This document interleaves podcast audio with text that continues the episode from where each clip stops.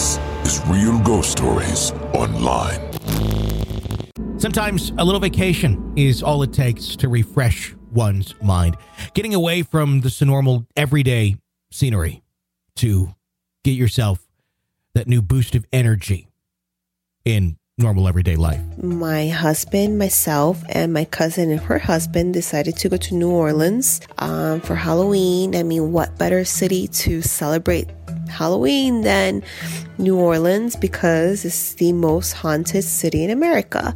Me and my cousin are really big Halloween fans and we just always been into it. So we were really excited to go there and experience. And if Halloween's your thing and you're an adult and you want to get away, what better place to go and celebrate the holiday and just kind of let it all out?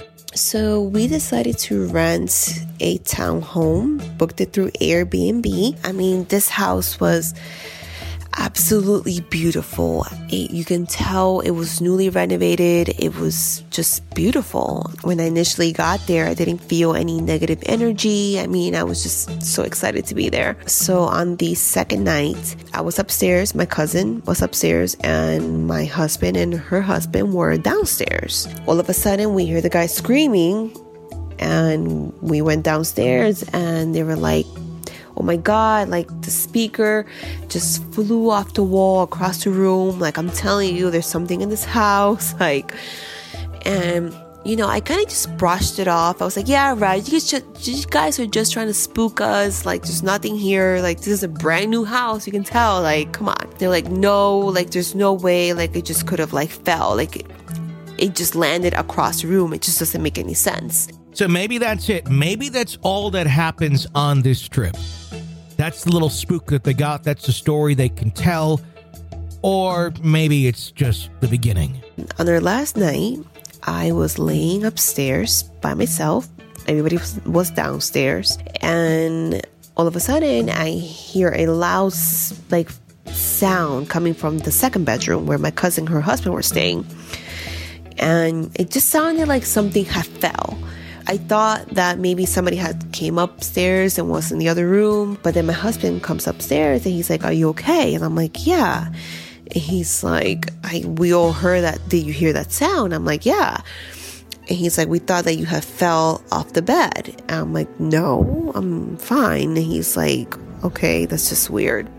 At this point, you have to wonder, did I miss the review about this place that said it might be haunted?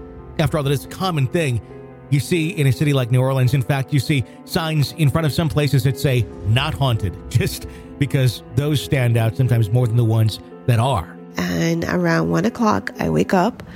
I'm just right awake. I just couldn't fall back to sleep. So I started scrolling through my social media feed, hoping to fall back asleep eventually. And around 2 a.m., I all of a sudden I hear somebody downstairs so the house had wood floors all throughout, and it just sounded kind of like a dog like claws. It wasn't like footsteps. It sounded like somebody was walking back and forth rapidly. And then I hear the cabinet door shut. And at that moment, I knew that what I was hearing wasn't that somebody had broken into the house, it was supernatural. I felt sick to my stomach. I started sweating. I like it was it was just freaky that sound. It just didn't sound human.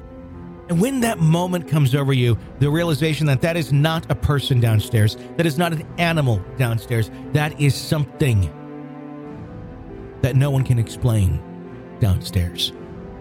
Doing something that none of us know what it wants or what it is doing. It could be harmless, it could be harmful. You don't know about the unknown. So I got up, I locked the door, I woke up my husband. I was like, babe, there's somebody in the house. I think somebody had broken in or there's something downstairs. He said, babe, go back to sleep. It's probably, you know, you're cussing her husband downstairs. You know, don't worry about it. I'm laying there just waiting for that, waiting for to hear actually somebody walk upstairs and close the bedroom door. I didn't hear that. So that actually even like freaked me out even more. So the next day, our flight was at 6 a.m. So we got up really early and I texted my cousin once I landed home and I asked her, hey, like out of curiosity, did, were you or your husband downstairs around two o'clock in the morning? She was like, No, we didn't get up all night. So at that moment, I just felt sick to my stomach because I knew that what I heard wasn't somebody breaking in or them downstairs. It was something supernatural.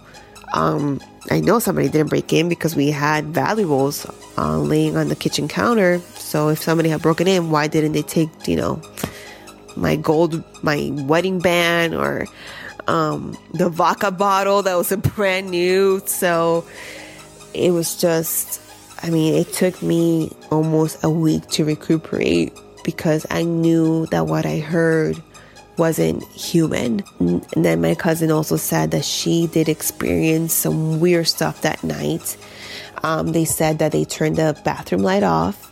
And when they woke up the next morning, the light was on. And not only that, her husband said that something has shaken him awake in the middle of the night around the same time that I heard those footsteps. This is Real Ghost Stories Online. Want a commercial free experience of the show with access to the world's largest audio archive of ghost stories? Sign up at Apple Podcast right now and try it for three days free.